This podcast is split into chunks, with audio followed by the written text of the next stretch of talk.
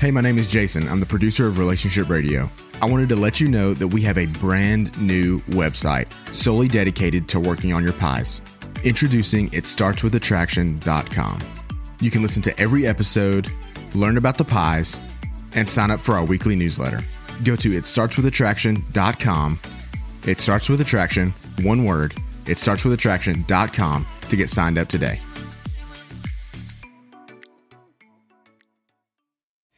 We've been talking for the last couple of weeks about a specific and special kind of love called limerence. You see, in the social sciences, we can measure different kinds of love. There's a, such a thing, for example, as passionate love. But limerence is even more intense and beyond that. There are other kinds of love, like uh, intimacy, like commitment, all those kinds of things, like empty love. But what we want to talk about today is the third phase of limerence. In the first program, two weeks ago, we talked about the initial stage, which is called infatuation. Then last week we talked about the next phase, which is called crystallization. And now let's talk about how that this thing called limerence ends, and we call that deterioration. Hey everyone, welcome to today's show, which we're excited about. We're we're finishing up the three phases of limerence. I'm getting tongue tied, and Joe thinks it's funny. you know, this program couldn't start any worse. you know We've what? had technical though? difficulties. Now you're getting tongue tied. I'm getting tongue tied. So, you know what's funny though, is I've actually had people stop me at a workshop or wherever, and they say, you know what we love about the show? What's that? is how we know it's not scripted. because, and interestingly, a lot of times they'll point to how you and I fight, which is funny because I never think we fight. I don't think we fight either. I know, but people just enjoy our interactions, our disagreements. our disagreements. And so, if you really like those kinds of things, if you like the technical difficulties, the tongue tied, etc., This is for you've enjoyed this so far. So, let's say we can get to the topic, maybe. In this phase, it's kind of where the person who's been in limerence starts to wake up, in a sense. That's correct. Now, understand that limerence is this an extremely intense kind of love. That's, it's categorized by this deep, deep longing for reciprocity from the other person. Feels about you like you feel about them, to the point where you can spend up to 85% of your waking hours thinking about this other person. You think about all the good times you've had together, the times you've enjoyed with each other, but a lot of the time is also spent daydreaming about the future you will have together. And so this obsessive thinking, this uh, this not being able to get past. As a matter of fact, one of the differentiations between it and the other kinds of love is that people who feel this madly in love feeling called limerence feel they have no control over it, that they couldn't stop it even if they wanted to. Yet, it always ends. Now, in the first stage, it's kind of watching the other person and thinking maybe, maybe not. When you get up closer to the second stage, which we talked about last week, this crystallization stage is where you're convinced that nobody's ever felt this before. You can't even explain it to anybody because nobody's experienced it. And that you two were meant for each other, that you're soulmates. Yet you're hyper, hyper vigilant, watching the other person, looking for any sign of acceptance or rejection. What you want is that person to be feeding back to you the same emotions you feel toward him or her. And if you see any sign, whether it's real or imagined by you, that he or she may not be doing that, that he or she may be pulling away, that, that might be fading a little bit, you have all these negative emotions. And so you go to ecstasy when you think, wow, he, she loves me, to misery like, oh no, he or she's pulling away from me. And then you think this is going to last forever. It's going to even out. At some point, because you focus more on the ecstasy feelings than the agony feelings, you think at some point it's going to even out. We're going to be happily married to each other or together for the rest of our lives, and it's always going to be this unbelievable intense emotion for each other. That's what it feels like. That's what you believe is going to happen. That's not what's going to happen. Now, I know that when I talk to people who are in this phase, even toward the end of phase one or definitely in phase two, they say, No, no, no, no, you're wrong. I will always feel this way. He, she will always feel this way. And I know that's what you think now. And you believe it, not just think it. You're convinced it's going to be like this. But it's not. It will eventually fade. Now, there's ample research about this. There's even a biological and anthropological reason that it has to fade. Because you see, in this state, you can't function in life the way that you want to. Oh, when you're in ecstasy, you might be really, really good at something, but then you go into that misery phase that does she love me? Is he still going to be with me? Is he or she pulling away? And in that misery stage, you become unproductive. Even in the ecstasy stage, you can be unproductive because of the fact that it's so absorbing and all you can think about is this other person. And so, from a biological standpoint and an anthropological standpoint, the human race could not continue if people went into that phase, that stage, that intense level of emotion, and stayed there. It has to end. It has to. And when it does, you start going into that third phase we call deterioration. But but just like the other phases have been not linear, but all mixed up, up, down, in and out, the same as here. Because when you go out of that second phase, that crystallization into deterioration, it's not a clean, clear cut thing. It's more like this, this, this, this, back and forth, back and forth, and still the emotions going all kinds of crazy ways. And it may be, as a matter of fact, almost always is that one person begins to deteriorate before the other.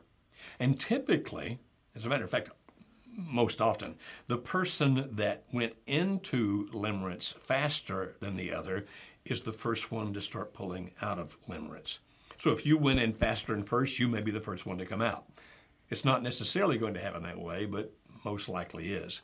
And as that person is doing these kinds of things, the other person who's still in crystallization does everything he or she can to pull them back. They, they get sick, they, they faint, they wind up in a hospital. They, they use all kinds of guilt tactics, like, you can't leave me now. Look at all I've given up for you. They remind them of all the bliss they've had together and the dreams that they've shared. They do everything they possibly can to pull this person back up here. And often they do. So the one that's going out of limerence first is often pulled back up by the other but it doesn't last forever. As a matter of fact, this, this person, the one that's going out faster than the other, actually begins to get a little irritated with it as it goes along. Like, I don't know that I can live in this kind of intensity. And, and then he or she often begins to feel guilty about the fact that they've been in this relationship, particularly if they were married to somebody else to begin with. And it's like, I don't know how to live with this. I don't know how to deal with this. And then the misery comes, the guilt, etc. Now, a person in deterioration, if they're married to somebody else, does not necessarily go back to this person. Have we talked about why? I don't think so. Okay. What do you know why? I do know why. I knew that you did. I'm, I'm, just doing all the talking. I wanted That's you to talk. True. Well, yeah. So just because someone comes out of limerence doesn't mean that they suddenly turn back and say, "I want to go back." Because there may have been issues in the marriage before the affair occurred. And there may have been things that happened as the crystallization, you know, throughout the whole process of limerence that they're looking back at their spouse and saying, you you pressured me, you did this, you did that, you tried to control me. I don't want to go back to you. I don't love this person anymore, but I don't love you either, and so I'd rather just be alone. Yeah, that happens a lot. Mm-hmm. As a matter of fact, what's going on here is the fact that there's a general principle that people don't leave what they have unless they believe what they're going to is better. And so in this process, they have actually convinced themselves that being with this other person is better than being with the spouse that they're leaving, mm-hmm. if indeed they're leaving a marriage for this. Mm-hmm. And and they'll vilify often that spouse. They exacerbate all his or her flaws, all those kinds of things. Mm-hmm. And in the mm-hmm. process of doing so, they've actually painted a mental picture of this person being bad for them. Now, as Kimberly just said, if in misguided efforts to save the marriage, and we're assuming then that this is somebody who's leaving a spouse, in misguided efforts to save the marriage, this person might have done some very negative things. Might have been mean, uh, may have whined, begged, pleaded, may have tried to control and dominate, tra- tried to manipulate, all of which convince this person even more I don't need to be with you. Because remember, people don't leave what they have unless they believe what they're going to is better. And so you get over to this final phase, and Kimberly was hitting it right on the nose there. What happens then is as I'm falling out of limerence, out of love, if you want to call limerence love, and it is a kind of love, then then this person I begin to think I don't know if I want to be with him or her. I'm start pulling away from this person, but because I have so vilified my spouse, if I left a spouse, for example, to be in this relationship, or and or my spouse has done so many negative things that you just mentioned, I don't want to go back to him or her. That's why we teach people if your spouse is in limerence and you're trying to save the marriage, there are certain things you don't do. Just don't do those things. Now, we don't have time to talk about them in this program, but if you do, you actually push your spouse into the arms of the other person. Now, that sounds bad. I don't mean to say it's your fault. I really don't. But while that person is going through that, if there's certain things that you do, it actually propels them toward the other person, even though you're not the reason that he or she's leaving. You actually can cause that to happen, where he, she goes to the other person. I'm saying I'm not saying that well. Help me phrase that better. I think you're saying it the best way Well, we know I, but how. I don't want to make it sound like it's this person's the other spouse's fault. Right, I understand that, but it, yeah, I mean that's just kind of what it is. I'm trying to think of another kind of analogy. You don't mean to; it's not what you're trying to do, but in their minds, it's pushing them towards the other person. Right. And so it has that effect whether Right, you mean it to whether or not. you want it to or not, it's just the truth of it. And so therefore you need to stop doing those things. Now we don't have time to talk about in this program what that is. Right. Kimberly will tell you how to find resources about that in just a minute. And then when you get there toward the end, then it's like most of these people then do not wind up together if one of them left another relationship for it. Now, if they're two single people and they didn't really lose anything, then they might actually wind up with a different kind of love over here and wind up marrying each other and living for years and years as husband and wife with a good marriage. But the people that actually have given up things like a marriage, um, like friendships, like mm-hmm. other kinds of things that were important to them to be with this person, those are the ones most likely not to develop a long term relationship with this person. So if you're over here, if, if you're watching and you're in the deterioration phase and you're thinking, how do I get out of this? I mean, I've gotten to the point now where I regret that I was in it. Sometimes I still feel those surges of passion toward the other person, this longing to be in reciprocity emotionally with this other person. But more than anything, I find myself wanting to get out of this and I don't know how. Hmm. How do they get out? What do they do? Of which part? this program has got to go down as the most confused program we've ever done in our lives. if they're trying to leave the limerent relationship, Yeah, what do they do? they cut off all contact. Now, that's awfully hard to do Right. because these emotions didn't go, they're still going like this. Mm-hmm. And so sometimes they'll decide, I'm going to cut off all contact and do it. Mm-hmm. And then a day Or 45. I was talking. or 45 days. Well, the only reason I say that is because I was speaking with a couple who came to our last workshop, and this was his, this is what he was saying. I mean, he's definitely in this space right now of, I have very strong feelings for this other woman, but I know the right thing to do. I just mm-hmm. don't feel like that.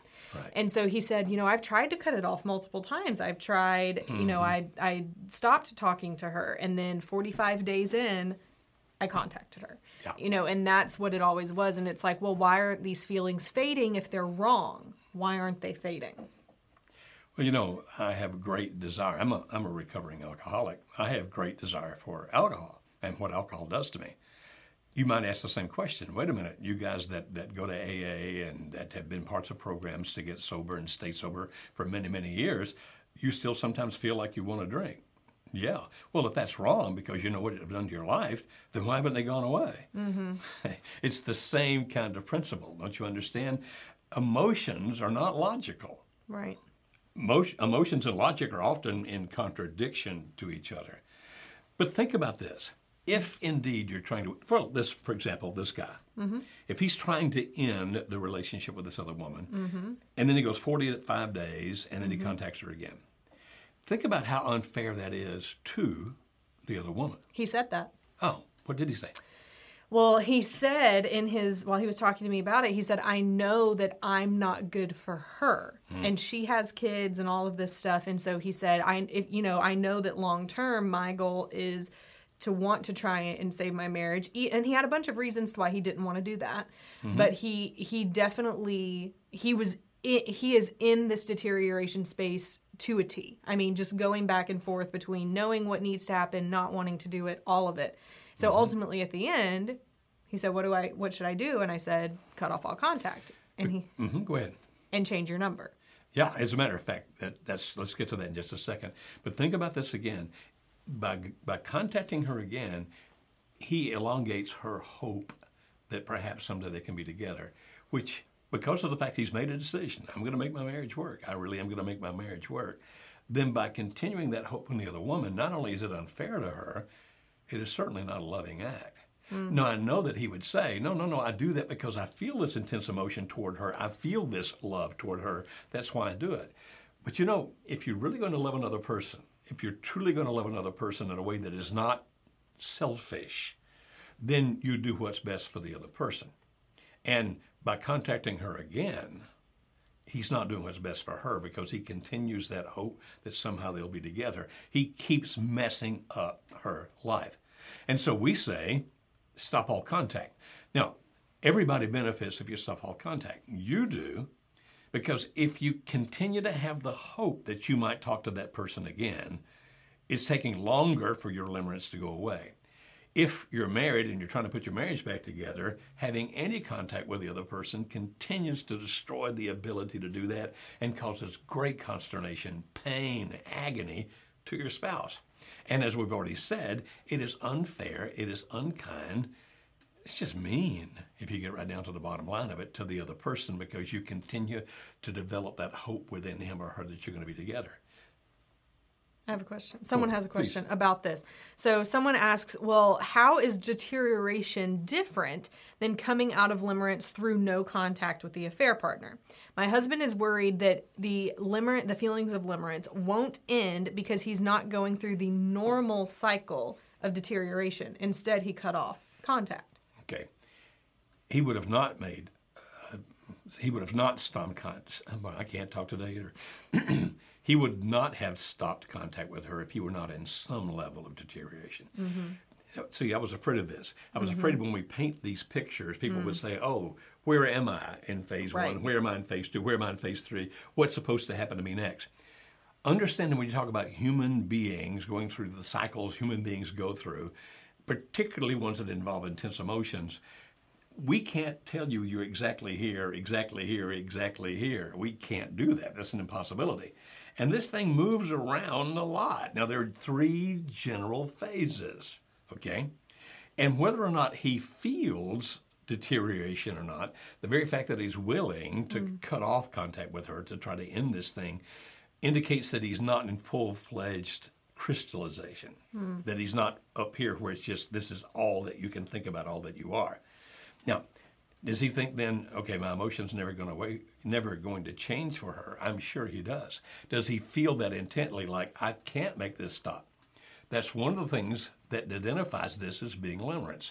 When people feel they have no control over it whatsoever, I can't control this no matter what I do, is actually one of the identifiers of it being limerence as opposed to uh, some other kind of love.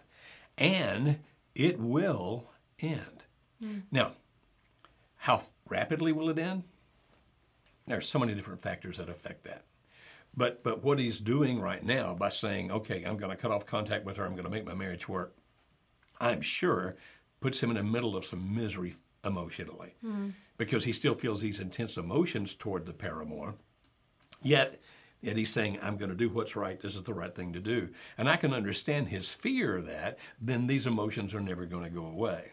Mm-hmm. Trust me, we have dealt with thousands.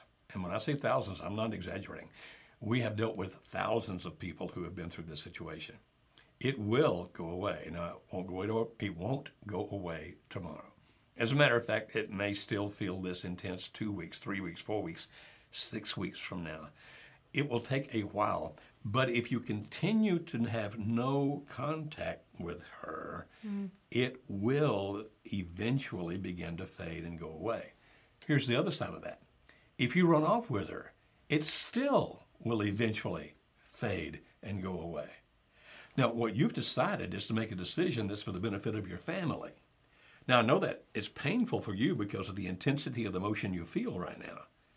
But it's going to wind up the same either way. At some point, whether you're with her or without her, this emotion is going to go away. This level, this intensity is not going to continue.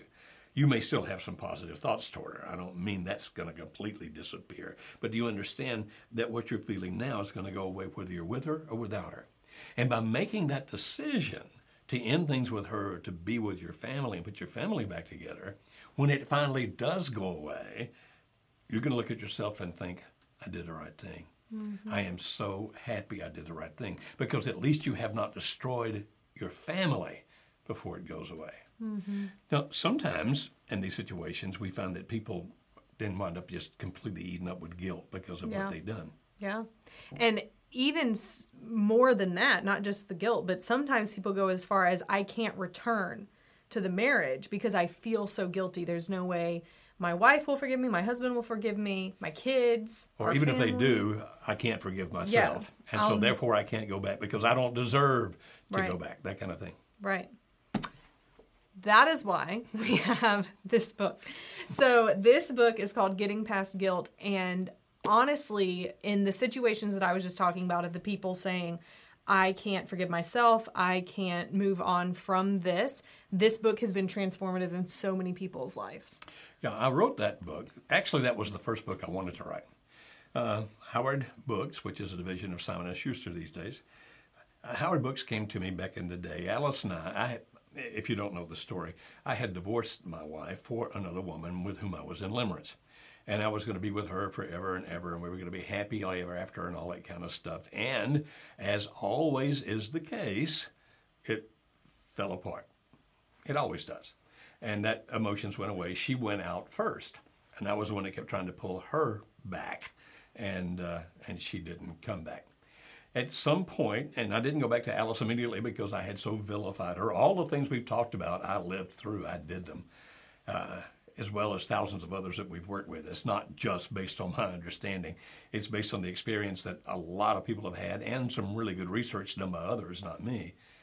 And so finally, when I went back and asked Alice, my former wife, if she would take me back and marry me again, and she went through a process of having to decide if she were going to do that or not and eventually she did, and, and we did remarry each other.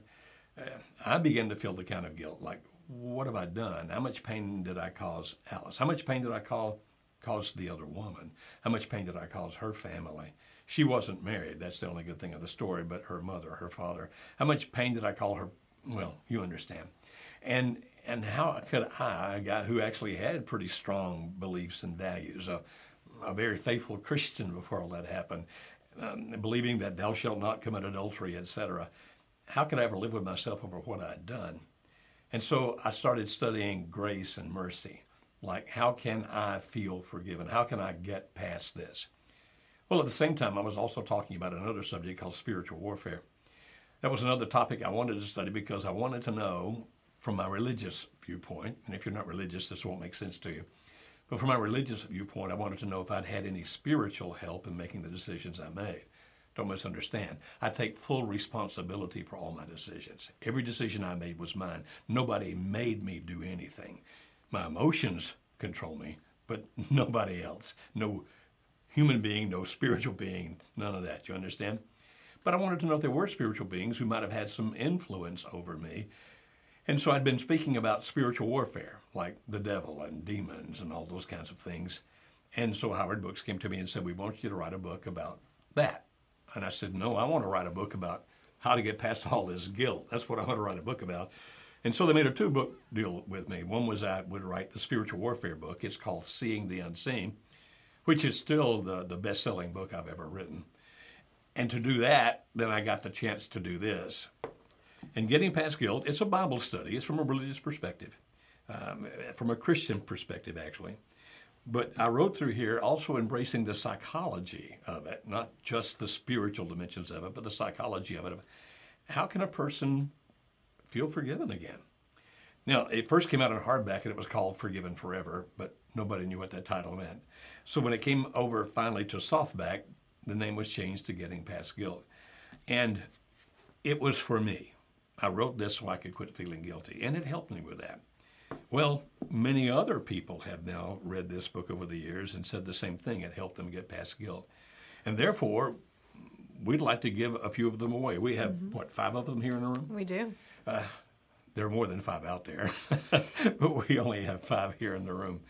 And if you're having trouble getting past your guilt because of what you've done in your marriage, uh, we'd like to give you one.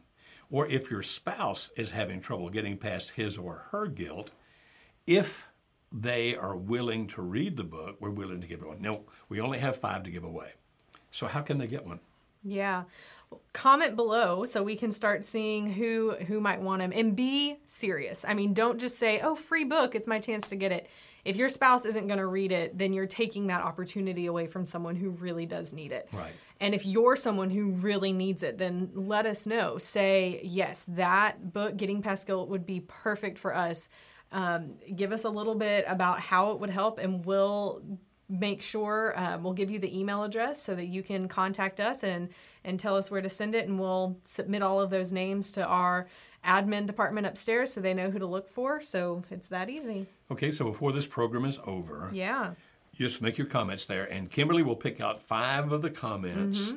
before the program is done and tell you which email address, you five people, and uh, they'll verify, by the way, that it, it would be Mm-hmm. It's these those five names, people. yeah. And and we will send you a book. And if you like, I'll be glad to autograph it to you. If you don't want it autographed, just say that when we get the email from you, and I won't do that either. But we think this book can be of assistance and help to you if Mm-hmm. you feel guilty. yep so true we have a lot of questions coming in Sure, let's go to some questions. then. Okay, so one person said, as we're talking about the deterioration, what if there is an extenuating circumstance where this the husband in this case, it's her husband who he had he the other woman's pregnant. So if mm-hmm. there's something where you feel a tremendous amount of responsibility, how mm-hmm. does that affect the deterioration phase? it can lead to a person staying in a relationship even after the relationship deteriorates. In other words, if, if, if I were to impregnate the other woman and she has a baby, I might feel compelled that I need to stay with her to help that baby, even though my feelings toward her continue to deteriorate. You see, the fact that she has a baby does not necessarily mean this is going to develop or evolve into a better kind of love and that she and I will be happy forever and ever. It may, that's a possibility, but it's a slim possibility. You know, what I find fascinating sometimes though is this that that say a man like me, I if I were to have impregnated the other woman, I have children with my wife. It's kind of fascinating to me sometimes that this guy then will go, Well, I'm gonna abandon these children. I'll still be their dad, I'll see them every other weekend. But I'm not gonna live with them. I'm not gonna be there as their dad with them every day like dads are or should be. Instead, I'm going to go live with this woman so I can be with that baby. Now, part of me understands that in the sense that this is the newest responsibility, and you feel like, oh my goodness, she's going to be all alone, and and and I need to be with her, maybe even marry her, so the baby will be quote legitimate end quote, and so I need to do that. But my question is this: While I understand the responsibilities you will have to that child because you brought that child into existence with her you also have responsibility to the children that you already fathered if you have children over here. Leaving them, just seeing them every other weekend or whatever it might be, to be with this child, is that the right thing to do for your children that have counted on you, that, that have loved you, that have given their hearts to you? This child, this new one coming here, doesn't even know who you are yet. Yes, you will have responsibilities. I think that you should help in every way you can here. But these are the children that have already given their hearts to you, and and are you really going to abandon them and break their hearts for this other child that doesn't even yet know who you are? Now, if you're thinking, but wait a minute, wait a minute, I have no children with my spouse, therefore I should just leave him or her, divorce that spouse so I can be with this person because we have no children together over there. Well, that's another question. If somebody asks about it, we'll be glad to deal with it. Don't have time to deal with it right now. But it still has to do with commitment, breaking your vows, hmm. breaking your word that you gave to another person, even if no children exist. Now, you shouldn't have done this. Now, would this wife then need to understand that this guy's going to have some financial obligation to that child? I would hope so. Would this wife understand that this guy's going to have some obligations to that woman and that child? Yes. But can can this limerent relationship end? Can he go back to his wife and have a good marriage here while still doing what he needs to do to help care for that child? That doesn't mean necessarily living with that child, you understand, but it does at least mean financial support and having some involvement, if this other woman wishes, some involvement in that child's life. I've seen it happen many times. It can be done. Now, it's unfortunate, and obviously it's not the, the thing that you want to happen, but that limerent relationship still can and will end even if he impregnated the other woman. I'm so sorry that I gave such a long answer to that. I realize we're running out of time. It's a great answer though. Needs needs a lot of time and attention. Someone else they commented and they said let me find it really quick. Can I thought this was an interesting question. Can Okay. the three phases of limerence occur with someone who doesn't know you're in limerence with them Will it occur for them or occur for you? for you? Can I be in can I go through all three phases of limerence without the person I'm in love with knowing? Yes. That's but, fascinating. But in all likelihood, it's not going to last as long. or be as strong because there's no reciprocation. Right. So it's it's not going to last as long. It's probably not going to be as strong, unless the person um, kind of goes into a psychological state that's not very healthy. They can become obsessed with the other person, become a stalker, mm-hmm. that kind of thing. Even if the other person doesn't reciprocate. I mean, you see in the news every so often about somebody breaking into a movie star's home because. I just know that he loves me, even though he doesn't act as if he knows I exist. I mm-hmm. know that she loves me, even though she's Right. paid me no attention. There's a problem there. But those people have gone into a psychological state that's, uh, let's just say it's not normal. Mm-hmm. Put that. yeah. Okay. Next question. Okay. Someone says, My husband and I are trying to reconcile, and he says he has to go back to the place where his affair partner is to face temptation. Is this an actual part of limerence? I don't know if I'd call it a part of limerence, but I'd say it's definitely not wise. Either, either this guy's thinking he's got to prove something to himself. I've just got to prove to myself that I can get past this. And by the way, because of the intense way these emotions work and how that they begin to be beyond our control, it's actually a very foolish move because if he goes back to prove that he's over her, he can get past her, he has no control over what emotions might spike just because of the fact that he goes back to that same environment, that same situation, that same person. In other words, it's a it's a fool's battle. Now, I'm sorry if I called you a fool. I don't mean to sound mean to you, but it does not make sense, and you're not going to prove anything to yourself whatsoever. I guess what you're thinking, and I'm guessing here based on the fact that I've been there, is that if you go back and, and you see her and you're in that environment and then you think, oh, okay, I don't feel that for her anymore. That then you walk away and think, I'm free, I'm free, I'm free, look at me.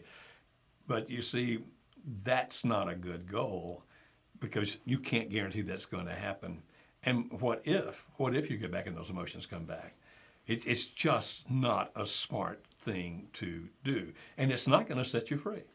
Now, I admit, if you go back and you see her and have no emotions whatsoever, you will get past the limerence faster. I admit that. But you're doing something so stupid, so dangerous. It's like, hmm, I'll bet you that I can keep that rattlesnake from biting me. Let me pick it up. Mm-hmm. I guess I'm being mean now because it makes it sound like I'm saying that a woman's a rattlesnake, and I'm really not trying to say that. okay, I'm really not trying to say that. I'm just saying it's not a good thing.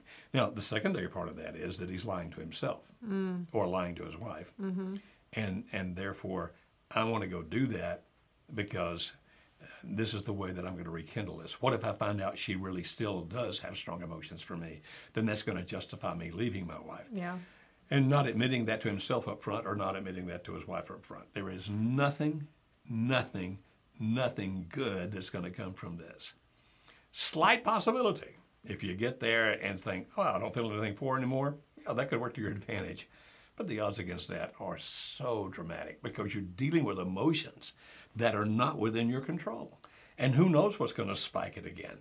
Uh, it's just not smart. Yeah. I would agree with that.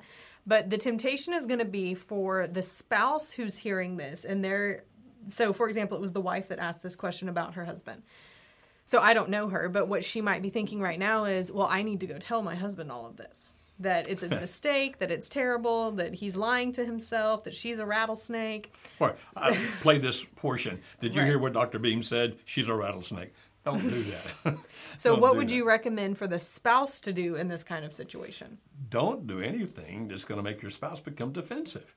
Because you don't win when you make your spouse be defensive. So if you say, okay, I'm going to teach all this to my spouse and therefore he won't go, well, that may get I can bite you in the butt. Or I'm going to mm-hmm. get him to watch this and Dr. Beam will convince him not to go. That also might try to come back and bite you in the butt.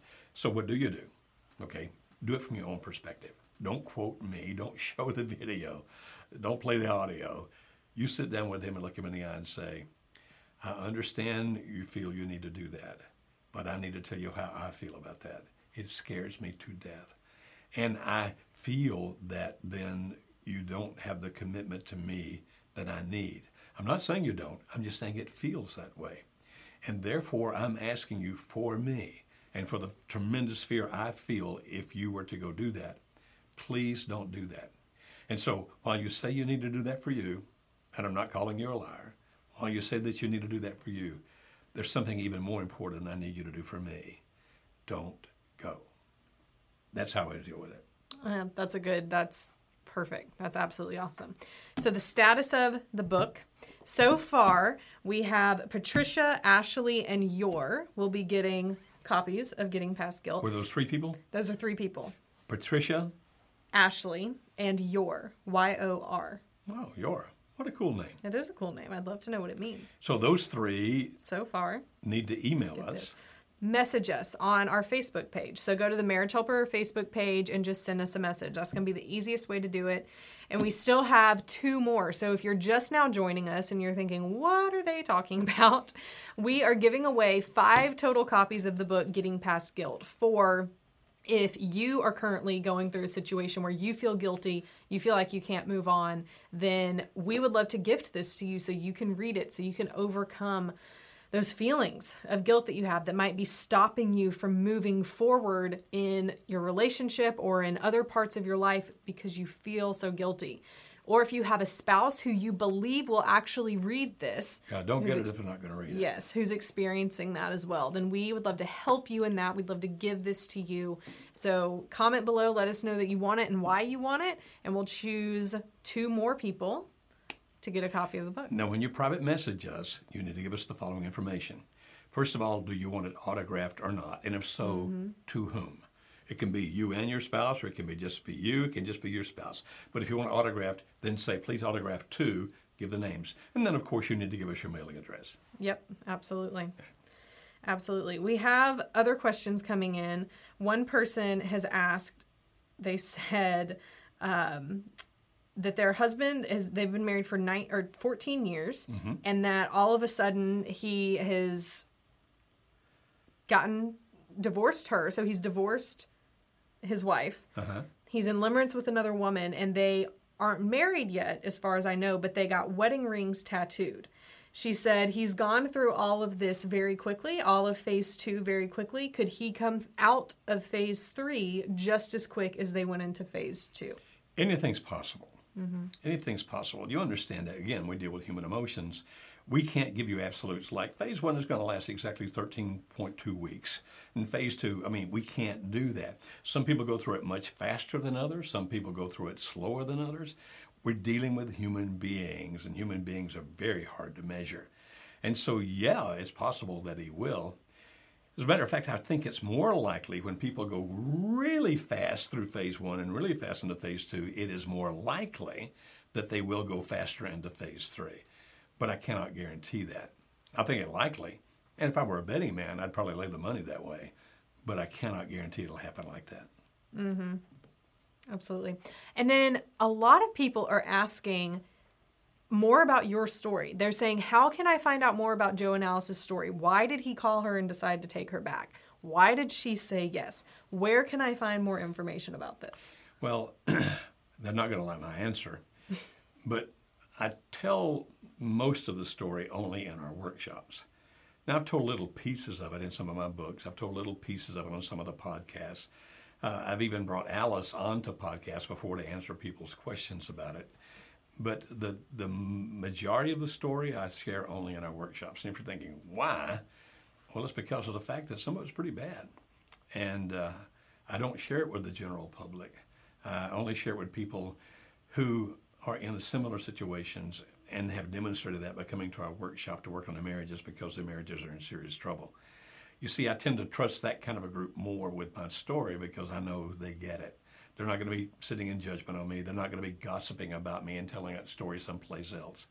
And so uh, you're not going to like the answer I said that to begin with, but if you want to hear that whole story, then you come to one of the workshops that I'm doing.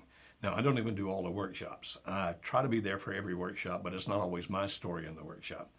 Um, otherwise, I don't know that you're going to hear all of that story.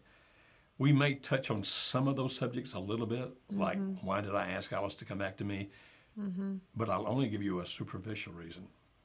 I can't give you the real reason because that's part of what is so intimate, uh, so personal to me that even though my wife Alice knows it, uh, I've not even told my daughters that part because it's just so painful, and I just don't want them to know all the crap I did.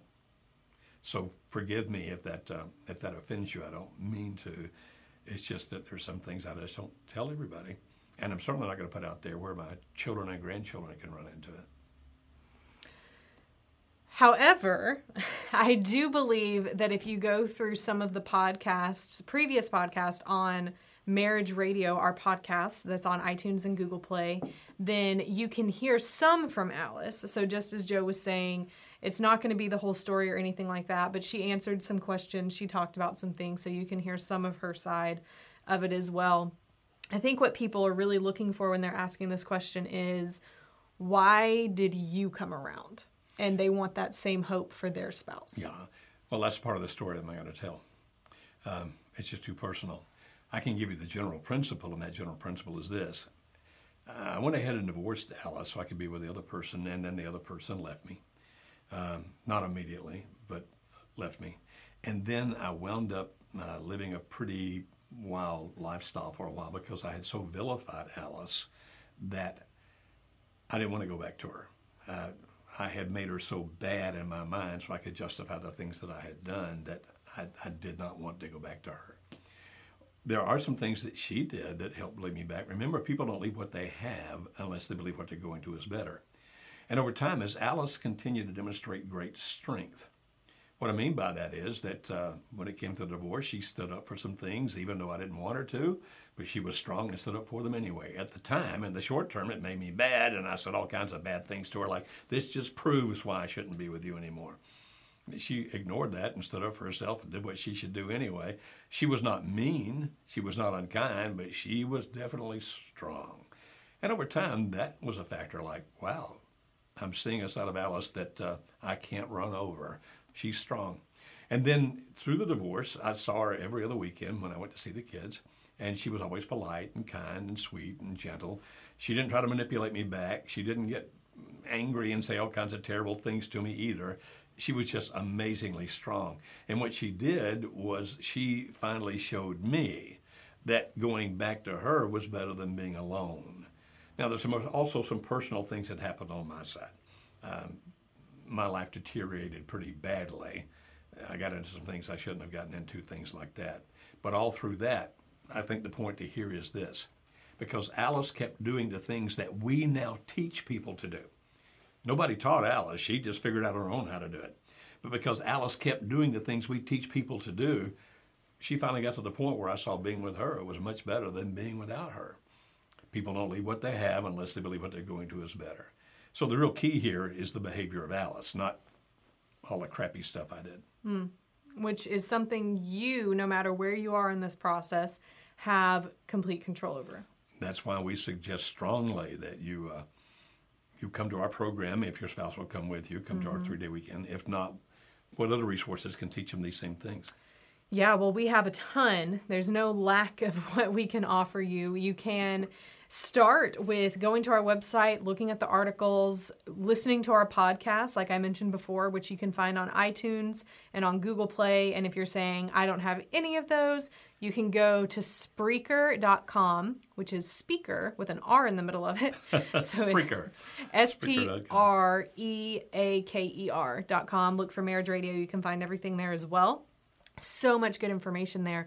Get on our mailing list because we have webinars every couple of weeks where we are deep diving into current issues that people are dealing with and we would love to have you on one of those. You can call us, you can talk with the people on our team, our client relations reps, where they can help guide you to articles, podcasts if you're saying I just want to talk to a real person.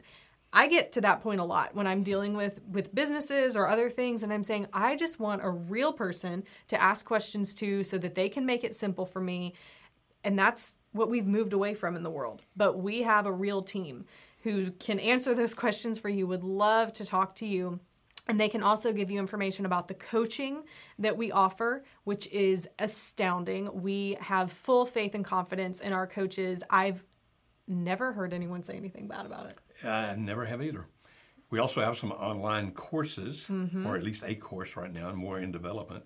Absolutely, which our client relations reps can share more about that with you. And then, of course, we have our marriage transforming workshop, which we do here in Middle Tennessee that people travel from everywhere from. You might be thinking, I can't come to Middle Tennessee, I live in Chicago. well, I understand how you feel. It's definitely a flight or a long drive, but we have people come every time we do it from Canada, Caribbean, Australia, London.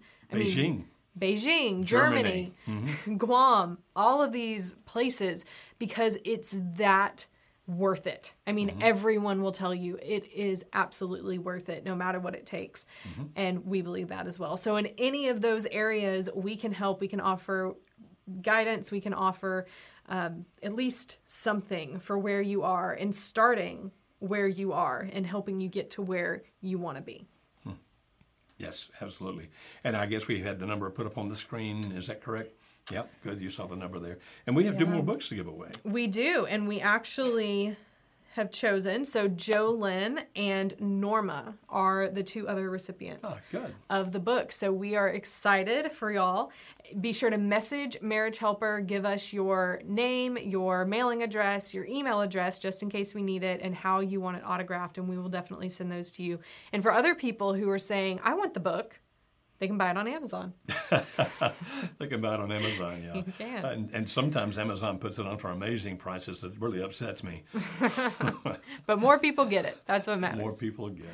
That's As a matter of fact, uh, in the last day or so, they did a real special on it, I think. Somebody told me about that. For the Kindle version. For the Kindle version, that's correct. Right. So, yeah, check out Amazon, and those are there for you. So, for some people were asking about that spiritual warfare book. If you're interested in that, it's called Seeing the Unseen. You can find that on Amazon, hardback or Kindle edition. And then Getting Past Guilt is the book we're talking about right now, which is this one. Mm-hmm. And if ever you want a, one of the books, not the Kindle, but the books, and you want it autographed to you or to somebody that you love, then you need to buy it directly from us. Now, we don't have a bookstore online that you can go find it there. You'd actually have to call in and say, I want to buy Seeing the Unseen or Getting Past Guilt. Now, unlike Amazon, we'll have to charge you full price. Okay? Um, they tend to get upset when the authors offer discounts. you know, the authors really need to sell it at full price so that other vendors don't feel badly about it. But if you want an autographed one, then you can contact us um, by calling that number, or, or mm-hmm. can they email us about that as well? Yeah, at info at marriagehelper.com or give us a call. We have people who and, will answer. And what is the full price on this? Can you see that? Sixteen ninety nine. Sixteen ninety nine if you buy it from us. Mm-hmm. Yeah, but if you want to get on Amazon, you feel free to do so. Absolutely. Well, Joe, what parting words of encouragement do you have to our listeners today? If your spouse is in limerence, it at some point will end. It will at some point end. I don't know if that'll be tomorrow or a hundred tomorrows from now, but it will end. In the meantime, if you really want to stand for your marriage, then please do so. But understand if you decide to be mean, cruel, it's going to work against you because when he or she finally comes out of limerence, they're not going to come back to you. As a matter of fact, whining, begging, pleading, those things will work against you as well. There are things to do.